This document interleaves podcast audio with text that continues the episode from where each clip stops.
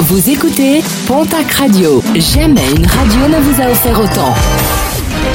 L'information locale à 9h, c'est sur Pontac Radio. Bonjour Jean-Marc Courage Sénac. Bienvenue à vous et merci de votre fidélité. La grève contre le projet de réforme des retraites voulu par le gouvernement sera très forte demain jeudi avec de très nombreuses perturbations confirmées hier.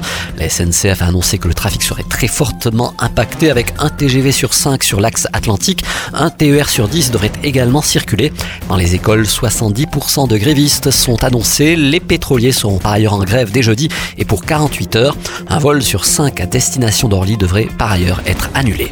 8 mois de prison ferme, verdict du tribunal de Pau qui jugeait dans le cadre d'une comparution immédiate un automobiliste interpellé dimanche après une réaction particulièrement violente au volant.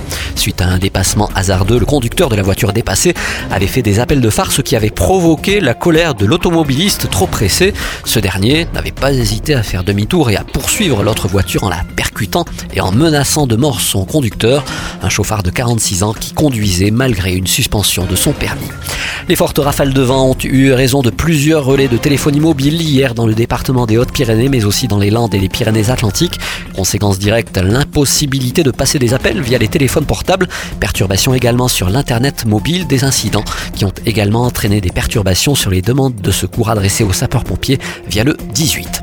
Alors que le ministre de l'Agriculture est attendu dans le Gers dans le courant du mois de février, certainement le 10, la filière avicole s'inquiète des conséquences durables qui pourraient impacter le secteur si rien n'était fait dans les prochains mois. Des éleveurs qui, face à la grippe aviaire, demandent désormais l'anticipation du plan vaccinal des volailles avant l'été et non pas à l'automne comme initialement prévu. Et puis n'oubliez pas la tenue demain jeudi du salon TAF de Lourdes organisé par la région Occitanie. Pas moins de 138 entreprises seront présentes avec quelques 1000 offres d'emploi. En partenariat avec Pôle emploi et la mission locale des Hautes-Pyrénées, ce salon se déroulera du côté de l'espace Robert Hossein de Lourdes de 9h à 17h.